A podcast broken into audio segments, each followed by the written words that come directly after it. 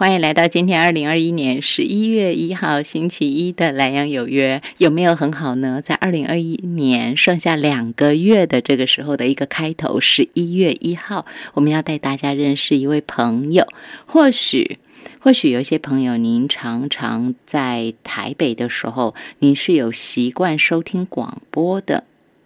那么，因为在宜兰有很多朋友就是上班是在台北，然后假日会回到宜兰来，所以你可能对于台北的主持人，你还要或是台北的电台的节目，你还更熟悉一点点。所以也有可能今天我们请到这位来宾是您平常已经很熟识，您曾经发露过他节目的人，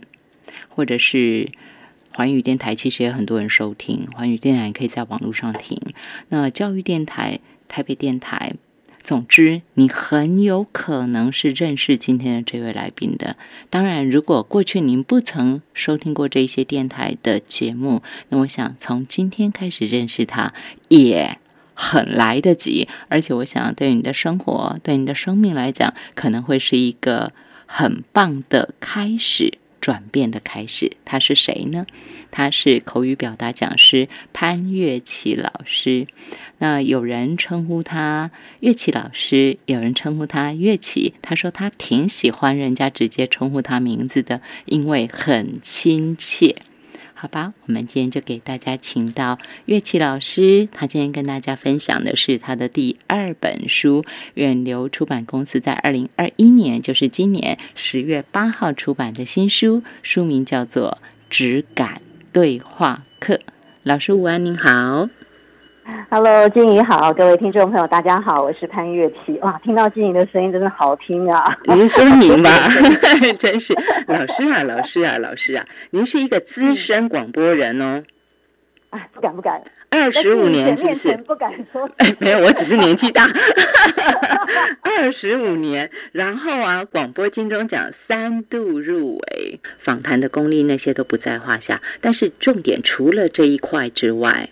你还有一个是英国牛津大学正念中心的正念认知疗法认证师资，老师可以跟大家分享一下这是什么样的一个课程？哦，呃，首首先呢，先跟这个听众朋友就再次问好。然后刚刚我其实对于静怡说的。呃，就是距离呃年底呢只剩两个月，我就特别有感，因为我今天早上还在那边边扫地，然后边在思考，嗯呃，就是接下来呃，可能我们的接下来的六十天，还有明年度有什么计划，然后在这个过程当中呢，其实就回应，呃，我要回答这个经营的问题，就是，呃，我其实，在这些年，我除了口语表达之外呢，其实我对呃很多的身心的研究其实非常有兴趣，因为口语表达其实跟呃，身心的状态、情绪啦、心智，其实都高度相关。对，所以后来也是因缘际会，我就进修了一些 mindfulness 的课程，就是在台湾翻叫正面。那在呃香港啦、澳门啦、中国大陆啊，其实被翻叫呃静观。总之，它在中文上有不同的说法。那台湾是翻叫正念。那呃，为什么会呃进修了牛津大学正念中心的这个正念认知治疗的课程呢？是因为在我学习正念的过程当中，我发现。嗯，其实，嗯，我们生活当中，其实很多时候我们是需要更多的专注力，或者是呃，我们更需要用一种不批判或者是很接纳的心情去面对很多的人事物。所以，像呃正面认知疗法，我们嗯英文叫做 MBCT 哦，这个缩写，它其实是最早是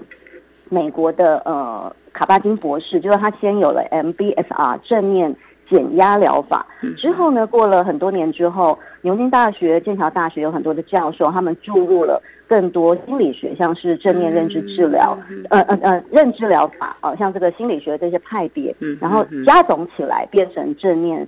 呃认知疗法这样子的一个课程。所以呃那时候我其实进修是在台湾上的课，就是我，可是我旅行的时候，我在二零一九年去英国，还特别去。拜访了那个牛津大学的正面中心啊，对，但是在呃进修的课程拿到师资，这个其实是在台湾，就是邀请他们的教授过来台湾，还有台湾的教授就是开一些课程，那我觉得收获非常的多。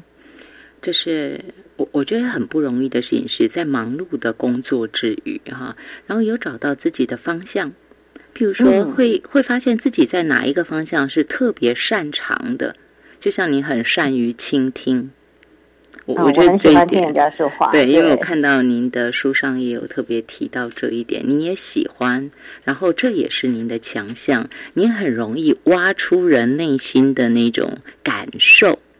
也就是说，别人感觉到您是很亲切的，是没有距离的，很容易对您掏心掏肺，这是你的专长之一，对不对哈？可是我我觉得主持人是不是都多少有一点这样的特色，就是需要让人家掏心掏肺 这样子。一方面，我觉得跟自己的本性、本质的确有关。我在当主持人之前，我好像就有这个就这样啊就是我啊，嗯，就是我很喜欢说话，然后但是我也很喜欢听人家说话，然后我会发现我好像长了一张人家很想跟我说话的脸。嗯我连去旅行的时候，呃，休息，比方说，我记得有一次我在台北的清迈旅行，然后夏天的清迈它其实是常常会突然有雷阵雨，我就在一个咖啡馆的屋檐就是休息嗯，旁边就有一个澳洲青年，然后就跟我就是因为通常旅人都会这样子随便聊一下，对，嗯攀谈起来，然后就开始聊着聊着就约吃个饭，然后他就掏心掏肺分享他人生，他才大概二十几岁，然后第一次出国这样，然后他就分享他那个人生接下来的那个迷惘，我就觉得嗯哎，我好像 真的有这个这个特质，也很有心理师的那种特质啊、你还不止这个呢，我还一定要再分享一下啊、乐琪老师他连到法国去，在找路，是不是？您是说要找车站？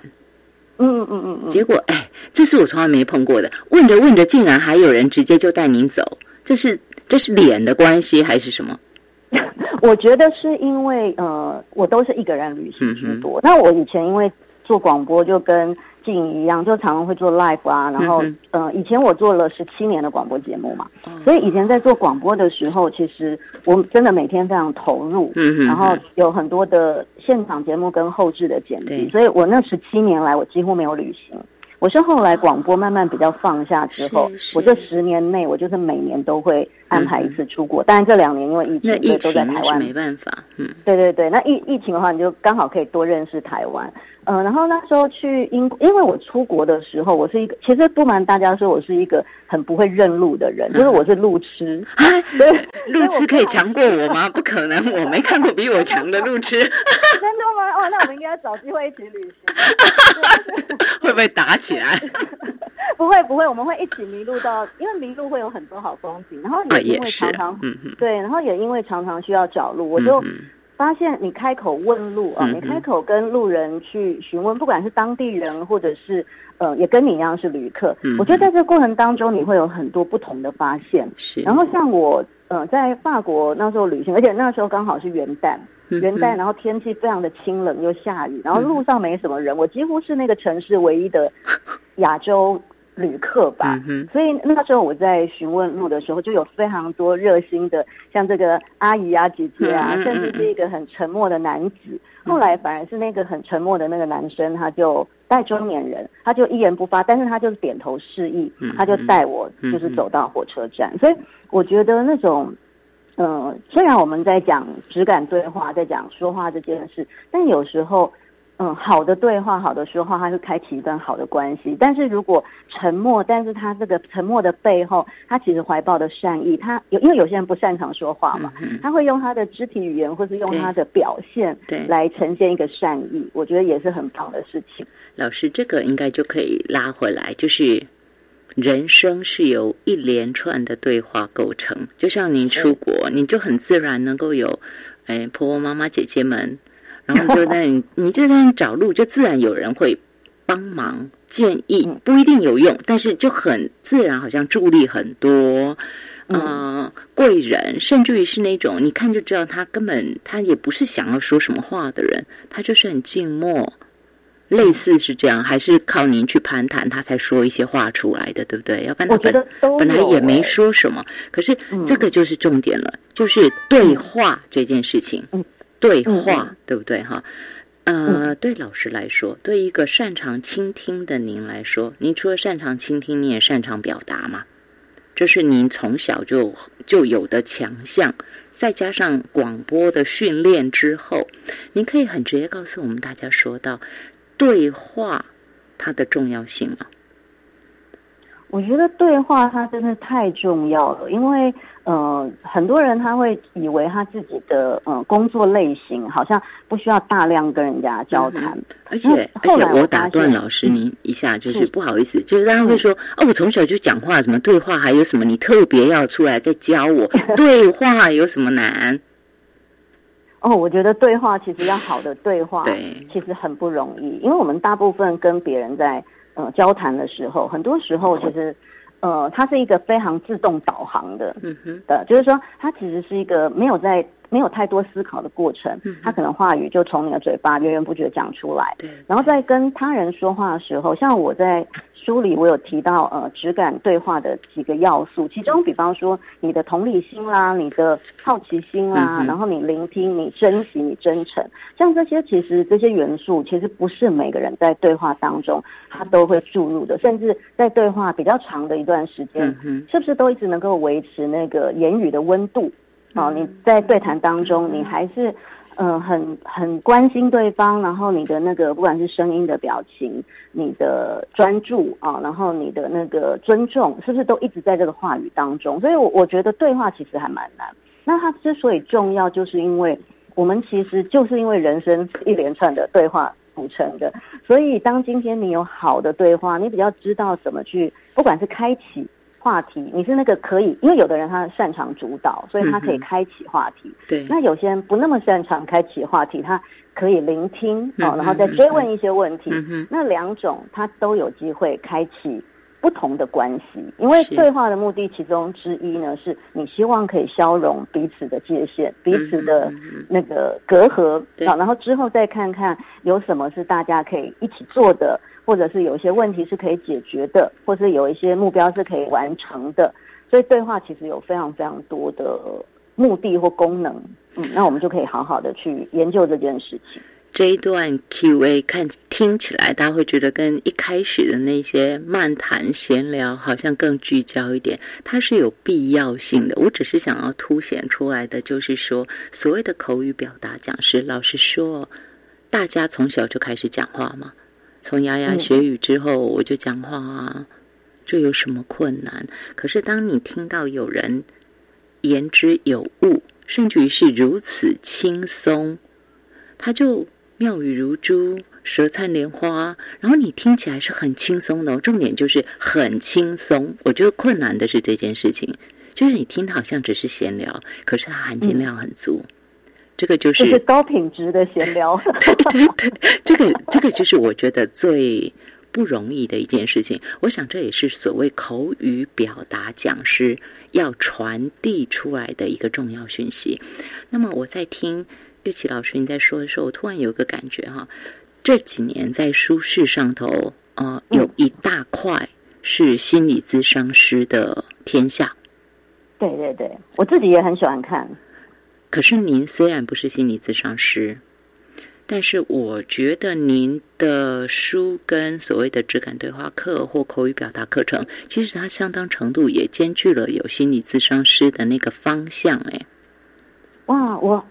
我非常感动，静怡读到了这个部分呢，因为我我所以所以你知道，很多人其实，在书写跟说话的过程，其实他都会包含。你过去曾经涉猎什么？你对什么有兴趣？你对什么有感觉？或者你对什么有观点？他在言语跟文字中，其实真的会流露出来。那像我自己呢，虽然不是心理师，但是在这么多年来，因为我们以前做广播，我们又很常跟人家对话嘛。你会发现，其实我我发现我其实是对人性很有兴趣，嗯，然后我然后我对于很多的表演艺术有兴趣，可是表演艺术跟文化文学作品这些背后，其实它讨论的都是人，对，它其实讨论的还是呃，当然有科幻小说那些，但是呢，最重要，我们终究我们回归的很多主题，它其实是围绕的。人性，或是围绕的人生很多的大灾问，嗯，所以在这个部分，我觉得心理师是一个接下来，我我觉得到现在到未来的这个，不管 AI 发展的怎么样，就人工智能发展怎么样，我觉得永远像这样子的角色是很需要，因为人的个性还有人的情绪那些实在是太优为复杂了，嗯嗯，对，所以到最后，我其实研究或者是。跟口语表达去做很多的结合或是印证，我发现其实了解人的心理是很重要，了解别人的心理跟了解自己的心理。我觉得很重要，所以我非常开心，就是静怡做这样的回馈跟分享。就的确，很多人其实读我的书，就是每个人，我觉得每个人人生阶段不一样啊。他们其实会读到书里面受用的地方不同。有些人可能他会学到一些是啊，比方说社交对话怎么样可以做得更好。那有一些像静怡是很有。就是很资深的广播人，然后很很有人生历练，你就会发现说，哎，你有读到里面很多，它其实有疗愈的性质。那这个也是我在撰写，不管是第一本只敢说话课，第二本只敢对话课，我其实注入了还蛮多这样子的一个意图，就是很希望可以大家阅读的时候，不是只有学说话，而是也可以读到里面一些，不管是文字的力量，或者是。一些疗愈陪伴的力量，因为这我想也来自除了性格使然，除了节目主持人的工作训练熏陶，然后因为接触太多的来宾，我相信这个启发是比一般的工作要来的大很多。我们不是常说听君一席话，胜读十年书吗？那你访问人就是就是这个很大的收获嘛。所以我就在想说，这些再加上正念认知疗法的。学习，我觉得这个在在都是让您的口语表达课程跟一般的口语表达课程会有最大的不同。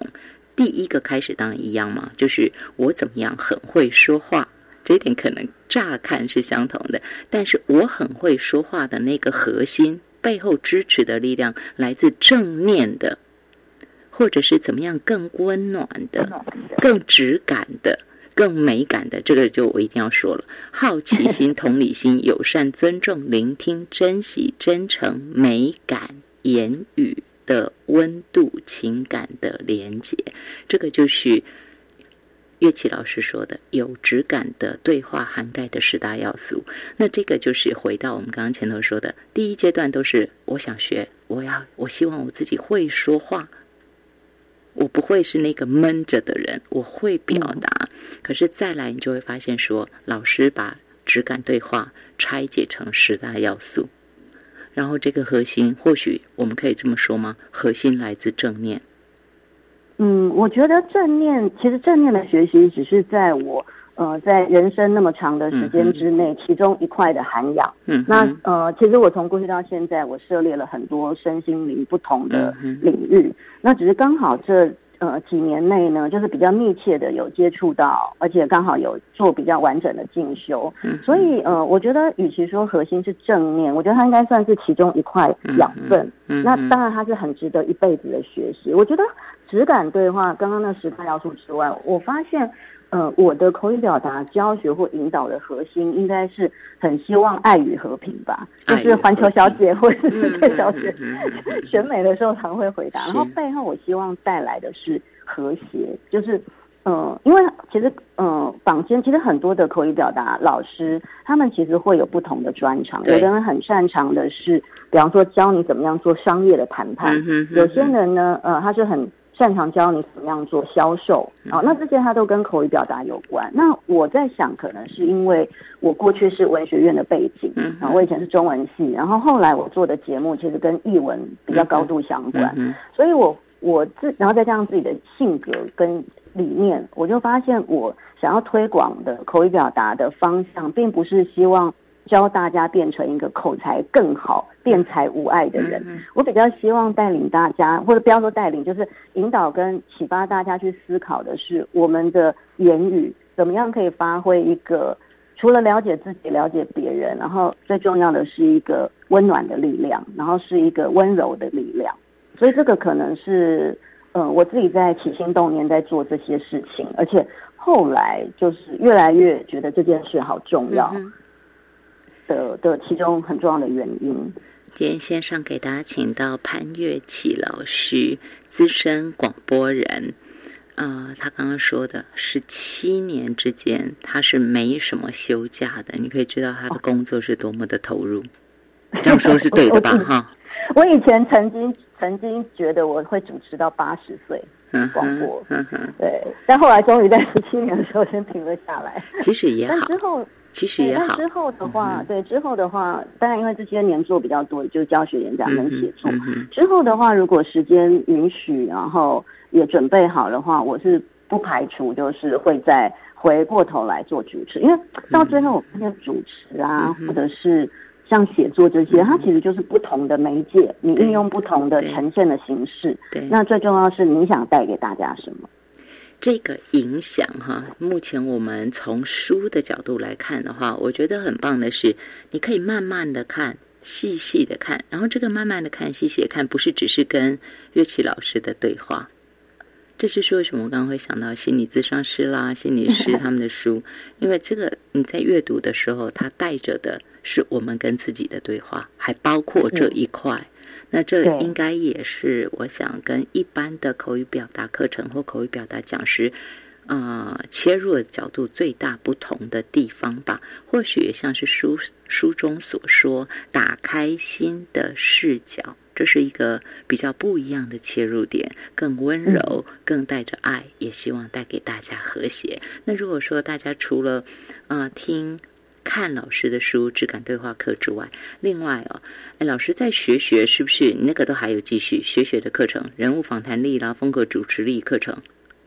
哦，对，我跟学学文创合作非常久，他们其实在草创的时候我就已经认识他们，因为那时候我还在电台工作，是是是，嗯，所以他们那时候是来宾的角色。那后来聊着聊着，他们知道我的背景，所以后来也开始在那边有教课。然后我觉得在学学教课是一件非常舒服的事情，因为他们本身就是美学培育机构嘛，所以它其实里面有非常多的，比方说你光是进去，你看到那个环境，它的每个桌子、每个椅子，然后一砖一瓦，然后墙壁什么，你就会，我我觉得呃人的美学的培养，或是你对很多感觉的培养。你就是整个人看你身处在哪里，所以在教学上，当然我去过很多地方教课，我甚至还有去庙宇，就是不是庙宇，就是在庙的那个地下室，可是是帮呃彰化的一个就是在地的歌仔戏团的团员们上过课。那所以在不同的场景，你去做不同的教学，我觉得那个感觉是很不一样的。然后在学学是因为。呃，会到学学去上课的很多学员，其实他已经在社会职场可能有一定的呃历练啊，社会人士居多，然后很多是对本身对美学、对文化其实很有兴趣。那当然也有各行各业，也有媒体人来，所以在呃教学的过程，我自己也会吸收到非常多，因为他们就是来自各行各业。所以虽然没有在做，就最近没有在做广播，但是一样也是透过另外一个形式，你还是可以产生不一样的对话。是。嗯啊，我刚刚在听乐琪老师说的时候，其实这也是为什么我想要问学学的这个课程的原因。因为老师的书名叫做“课呃质感对话课”，但是我觉得它也是一种美感的呈现。自己本身可以是一个美感的作品，自己的作品，自己希望用什么样的方式跟别人互动，自己希望是呈现一个什么样的质感的方式在表达自己。或者是书写，我想大家在看到乐器老师的书的时候，你看到他的文字的时候，大概就是会有那种感觉，质感、美学。我想这都是老师在书中跟我们大家就是呈现给大家的，希望跟大家分享的这本书书名就叫做《质感对话课》，远流出版公司在十月八号出版。线上给大家请到是这本书的作者、资深广播人、口语表达讲师，他是潘乐琪老师。聊这儿，我们休息一下。欢迎回到《蓝有约》。在今天的节目当中，十一月一号，剩下两个月，二零二一年就跟我们说再见了。那么，我想这两个月也不会是等闲度过，我们还是可以有满满收获，然后展望二零二二年。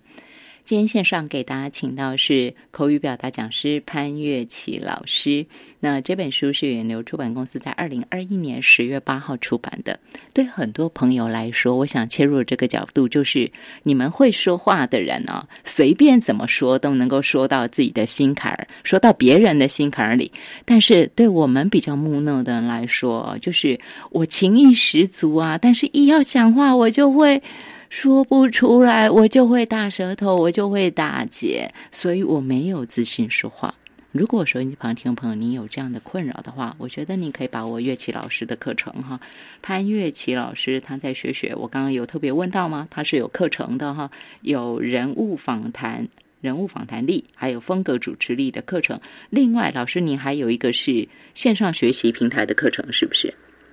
哦，对，那个是好好就是好学校线上平台，它是台湾一个呃，就是做的非常成功的线上学习平台，现在已经有非常多种各种类型的课程在上面了。然后我那时候是三年多前，他们邀请我去开了第一门质感说话课，所以后来之所以有质感说话课的书，还有质感对话课的书，其实最早的这个名称是从我在好学校开了那个质感说话课，但是书跟呃，线上课程的内容当然有，还是有非常大的区隔。因为通常我的个性是，比方说这些内容它是否广播主持，或者它是否呃课程，还是呃是书，其实会不一样。然后再来是，我觉得口语表达说话这件事，它其实是一个流动的过程。然后我们人也会每年每年会不同，会有不同的感受跟成长。所以呃，可能以前你会对某些呃。人与人之间的对话或是说话，有一些的感受或体悟，也许在五年后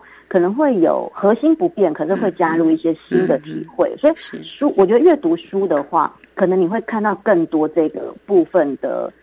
脉络的流动。那我觉得课程的好处是。实体课的好处当然就是因为你跟老师面对面嘛，所以有机会可以很及时的请教，嗯，然后甚至很多在说话，不管是发声啊，或者讲话肢体语言，因为你在同一个场域面对面，你就会很能够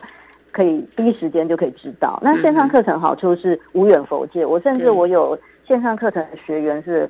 海外的。因为他们就是没有，或者是他是在中南部，那因为我平常比较，嗯，对他们对，所以我觉得线上课，尤其像这两年疫情的发生，所以不光是台湾，其实全世界线上课程都是台湾已经算是比较晚起步了。对，那其实，在国外行之有年，就是线上课程其实都还蛮蓬勃的，所以大家都可以选择。自己不光是不不用不一定要上我的，我因为我自己也很喜欢学习，我其实也会去上很多不一样的课或者去听讲，大家就可以趁着不管是年底或者是明年初，我觉得那是一个新的开始，就可以找一些课程来进修。这个部分先提供给大家，然后再来我就绕回来直接直奔核心。我很想帮大家问问的就是，其实在我记得多年前，我第一次 从。啊，耳机里头听到自己的声音，自己录的那一段声音的时候，我也曾经经历过那种，这是我声音啊，受不了。我我也有过，好像第一次都有过这种可能吧？哈，第一次，因为毕竟一般人可能现在是因为有机会，大家成为呃，像是 YouTuber，或者是说你要做 Podcast 的时候，你就会录音，会讲话。那我想就有机会听到自己声音，当你播出来。那尤其是我，我觉得比较辛苦的是，如果是一开始你就要开始剪，重复的一直听，一直听，一直听，那个挫折感可能比较大。所以我现在绕回来，就是我最近看到有一份报告哈，就是呃调查说，大多数的人现在都很希望自己能够有斜杠人生嘛。那斜杠的首选是什么呢？就是成为一名 YouTuber 或者是主持 Podcast 的等等等等。所以我想请问老师，老师啊，如果我要做一个 podcast，然后嗯，我就会突然发现说，我有听到我自己声音的机会很多，那可能就会发现说，首先我不喜欢我的音质。然后再来就是，我不喜欢我讲话的感觉调调，或者我的赘词很多，或者是嗯哦一大堆那些声音这样子哈。所以老师，我相信很多人曾经这样问过您吧？嗯，还蛮多的，而且很奇妙的是，他还不乏问这些问题的人，很多都已经是在社会上已经有一席之地。嗯，然后他们的确就是像现在自媒体的发展，所以的确有些人他开始也会。想要说，哎，可能本本业没有变，但是他额外可能希望多一点时间，他可能做一个 podcast 的节目，或者是因为 YouTube 如果要当 YouTuber 就是还要肢体语言呢，对，你要他要嗯对，然后你要去，但但要看你是哪一类型的，你要走哪一类型的那个 YouTuber，对，那。呃，但是很多人的确会跟我分享说，他们其实没有那么喜欢自己的声音。我我跟静怡一样，在早期做节目，我记得那时候我是因为那时候虽然大部分是做 live 的节目，但有时候有些专访会预录嘛，或者礼拜六日的节目会，你还是有机会回听听到，或是要剪的时候。对对对，因为节目我我也是自己后置，所以我记得有一次我是去。一次是在大卖场，嗯，买东西的时候，然后一次是我在巴士上听到我自己的节目。啊，对对，我有一次在卖场听到，我觉得哦，脸都红起来。其实根本没有人知道我是谁，我自己在那里脸红，觉得好难听。不习惯。对，我记得我大概要到三五年后，我才真正的，就是我是其实是经过了几年之后，我才真正的可以习惯跟。接纳自己的声音啊，那嗯，那我我我首先想给听众朋友就是一个概念哈，就是嗯，每个人的音质因为音色就不一样，我常常会比喻说，就算是大家都是小提琴，也因为每个人的琴声，就是你的身体呀，你的内脏的那个厚薄啊，你声带的，因为声带是肌肉嘛，所以就肌肉的厚薄长短，然后你体内的空间啊，然后运用。气的方式，所以每个人的就算是十把小提琴，也有十把不同的音色。那所以音色，我觉得它没有好坏，那顶多就是有人喜欢，有人不喜欢啊。那再怎么样好听的声音，也会有人可能没有感觉，或觉得没有那么好。那所以，嗯，我觉得第一个回过头来，就是音色它没有好坏，这是第一个观念。然后再来是，嗯，由于说话，我常常都觉得，人家说相由心生，对不对？可是我觉得说话跟声音。它的背后其实也是你这个人的展现，嗯嗯，所以当你今天你内心可以接纳你自己，其实你就会不会不喜欢自己的声音，嗯，所以大部分其实不喜欢自己的声音的人，其实他一定是对自己的某些东西其实没有那么接纳，嗯。嗯，然后对自己可能会比较严苛一点。那当然，你说不管是书籍或是课程什么，有很多可以。协助你调教，可是那个调整通常都会是，他其实不太可能把你从 A 调到 Z，因为那样的话就是偏离你自己本我太多，就会也不是乐器老师想做的事啊。对对，这也不是我想做的事情，所以我常常会跟大家说，如果是学习，我们可以做一些微调，就是可是回过头来，你必须先认识自己。嗯哼。然后你必须了解，像有些人，他甚至他声音呢，他其实会因为对象跟环境会变化。比方说，呃，我曾经有一个学生，他其实已经是业界，就是已经呃不是广播圈哈，他是在金融界，其实已经工作很久。但是他就告诉我说，他其实不太会说话，或是会怯场，就是上台或公众。我就问说，你是只有？面对特定场合、特定人士，还是你是全部都会？他就愣了一下，他从来没想过这个问题。嗯结果过了一个礼拜，他告诉我说：“哎，他发现他只有面对他自己的老板，他讲话才会坑坑巴巴，或者是声音就变成一个他自己很不喜欢的声音。”嗯哼，嗯，所以回过头来，我觉得是可以稍微呃去了解自己，说自己可能。在哪个部分？通常聊什么东西？就是如果你今天是聊自己有兴趣、擅长的领域或东西，那时候的人的声音是特别好听，跟神采飞扬的。嗯嗯嗯。哎，说的真好，神采飞扬。我相信所有人都希望自己讲话神采飞扬，尤其是像是乐器老师您刚刚讲到的，呃，从疫情之后。当然，在疫情之前，其实，在国际之间，其他国家很多线上课程，他们线上学习就已经很多。但是对台湾来讲，我们大概呃进入这样一个什么都线上学习的主流，恐怕就是从疫情之后整个快速的崛起哈。那像是说线上学习，或者是现在线上开会也越来越多。你就会发现说，哎，真的很多时候你就不得不去面对所谓口语表达的这样的这样一件事情。过去可能我们会觉得我的工作我不需要，就顶多开会讲讲话，又被点名才起来。现在就变成不太一样了，你就是要有一个样子，大家都会看到你，老板也会看到你。啊，一讲话就像您刚刚讲，如果一讲话就坑坑巴巴，那自己就会更心里有障碍。在这样的一个情况之下，我要如何能够接受我自己、接纳我自己？哎，这种嫌弃就很多了，嫌弃声音、嫌弃音高、音频、音质，然后还要嫌弃自己的那个坑坑巴巴，然后到后来能讲的话也都讲不出来了，就是真正不知道如何重建自己的自信心了。我觉得说话是一个还蛮做中学的学问诶，就是呃。其实就算是平常很会说话的人，在面临像这几年开始，大家大量必须改成有有些时候就是是线上的会议，或者你刚刚说线上的这个对话，我发现就算是平常实体，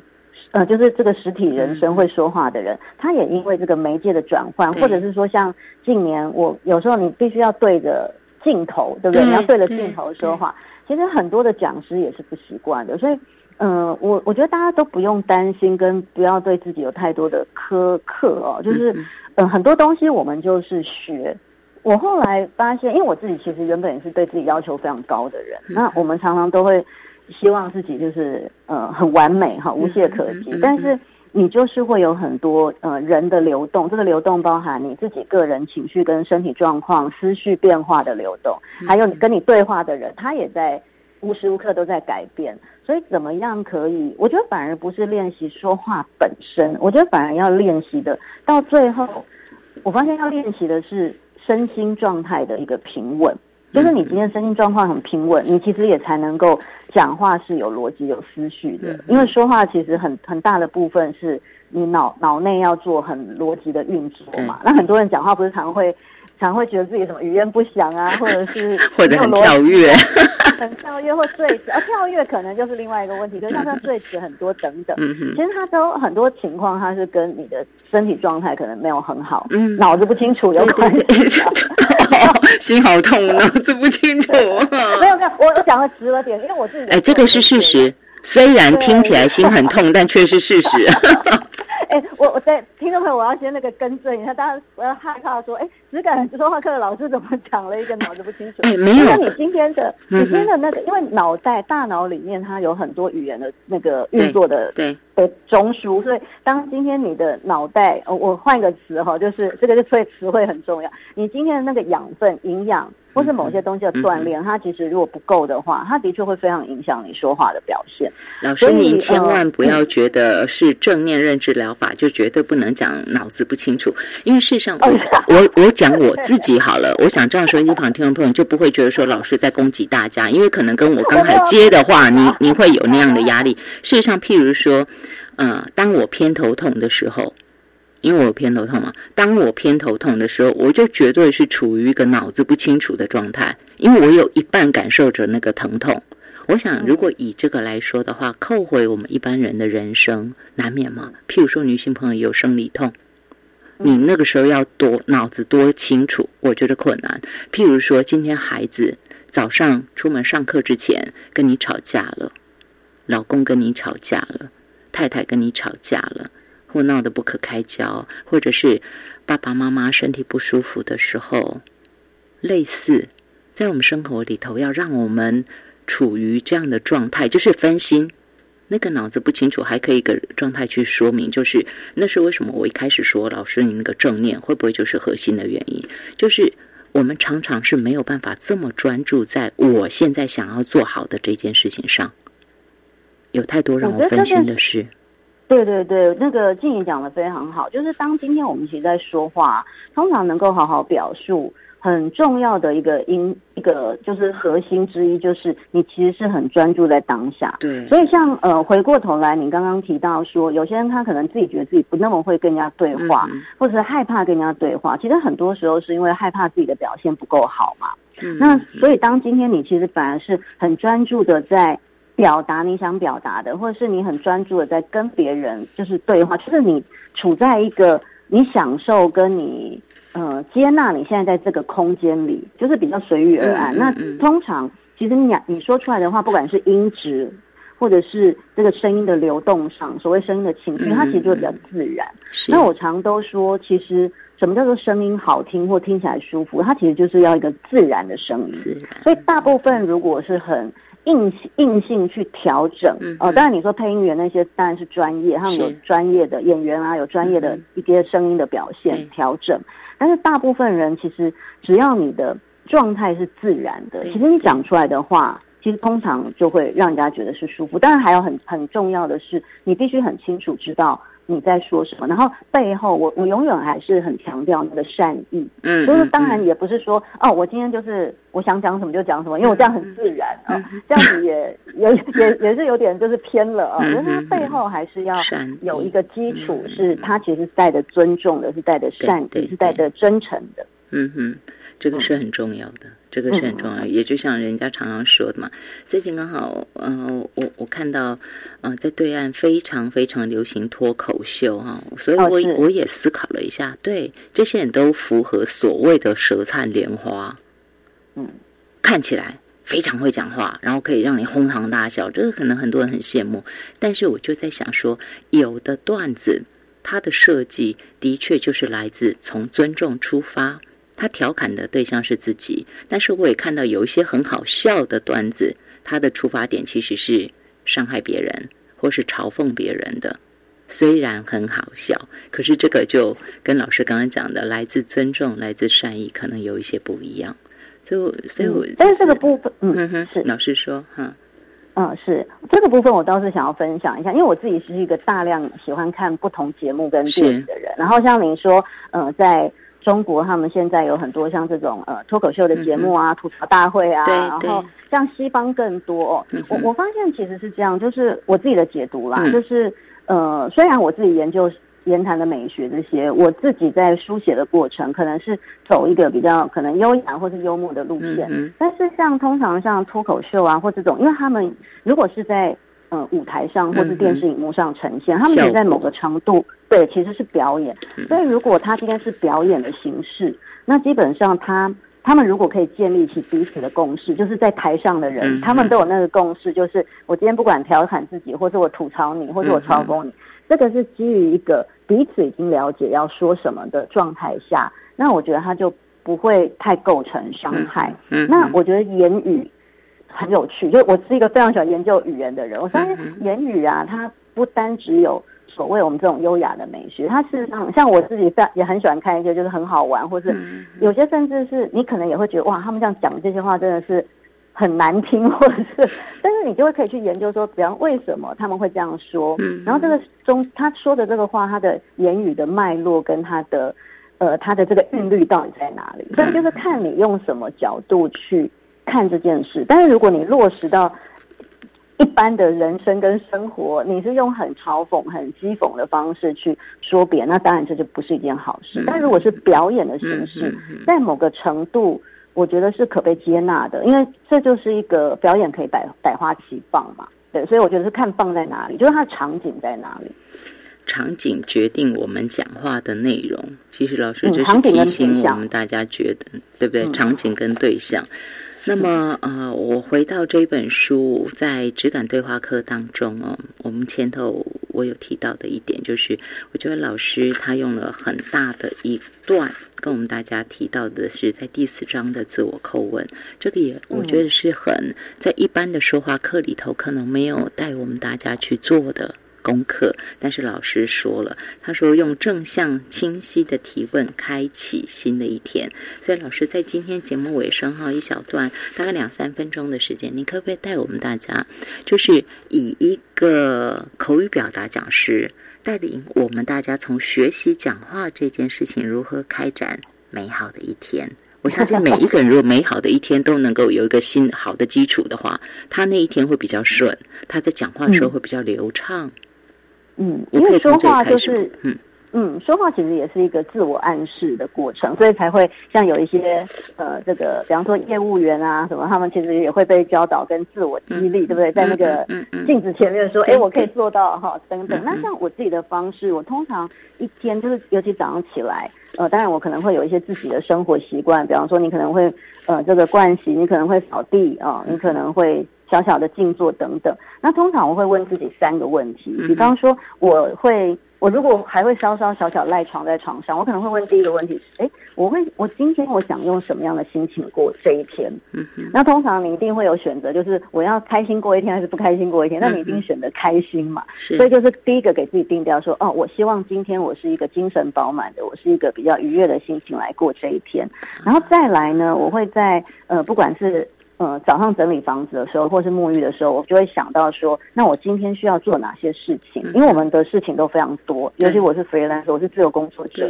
所以我有大量的事情我必须要完成，那就需要每天去聚焦一下，就是我有哪些事情是今天要做的，然后再来呢，呃，如果我我在静坐的时候，我可能会呃有一个念头，就是那今天我想祝福谁？那呃，听众朋友不一定要静坐，就是说你你可以把这几个问题放在心上，也不一定是早上，也许是呃睡前也都可以去思考，就是哎，今天我想要祝福谁？也许今天你想祝福自己啊，今天你想要祝福你的家人，今天你想要祝福一个最近呃有困难的朋友。那用这样子的个心去呃起心动念，我觉得也会让你自己比较温柔啊，然后也会对自己有很正向的感受，就是哇，我除了可以对我自己好，我也有能力送祝福给别人。嗯，那我曾经有看过有另外。有有些人他其实会问自己的三个问题是：哎，今天我想放下什么？今天我想感谢什么？今天我想聚焦什么？嗯哼，好，那当做他一天的提问。所以每个人可以选出自己的，呃，让自己可以启动一天的提问，不一定要是照我的，也可以照你们自己梳理出来的三个给自己的问题，是吧？口语表达绝对不单单只是一个我们认为的技术或技巧，它绝对不是，它是 出乎我们的内心。所以，我想第一件事情大概就是先来自我叩问、自我对话吧。啊，这也不需要我多说了。其实不需要我多说，只要任何朋友们，您打开这本书《只敢说话课》作者的最新力作这本书《只敢对话课》的话，我相信您一定会很深切的感受到乐器老师试图跟我们对话，也试图用他的文字让我们跟自己对话。这是《只敢对话课》，这是口语表达讲师潘乐琪老师。我觉得他带领我们大家学习讲话。的那个出发点最大的不同，那这个来自让自己讲话很自然，让别人感觉很舒服，然后从善意、从尊重出发，然后希望让这个世界是充满和谐的，从爱与和平出发的乐器老师，他的只肯对话课，我想这一本书就留给大家自己阅读。当然，更好的是，也希望大家回头去看看他的那本畅销书。这是二零二零伯克莱心理励志类年度百大畅销书《质感催化课》，对吧？嗯，就两本书大家都可以一起阅读，因为很多的理念还有很多的呃，就是内容，它其实有有一些贯穿跟延展，所以我觉得两本搭配一起看，我觉得大家会有很多不一样的感想。那如果大家看完之后有任何的，呃，心得也欢迎，可以透过我的呃脸书可以私信告诉我，因为我还蛮喜欢知道读者他读完之后有什么样子的感想，对对不对？哈？是是是，这是乐器的生活世界，脸书专业哈，乐器就是乐器老师的乐器嘛，的声是声音的声，生活世界，嗯，世界是。眼睛的那个世，对对对对，世界就欢迎大家去看看喽。今天线上给大家请到的是乐器老师，分享他的新书《远流》，十月八号出版《质感对话课》。谢谢老师，谢谢静怡，谢谢各位听众朋友。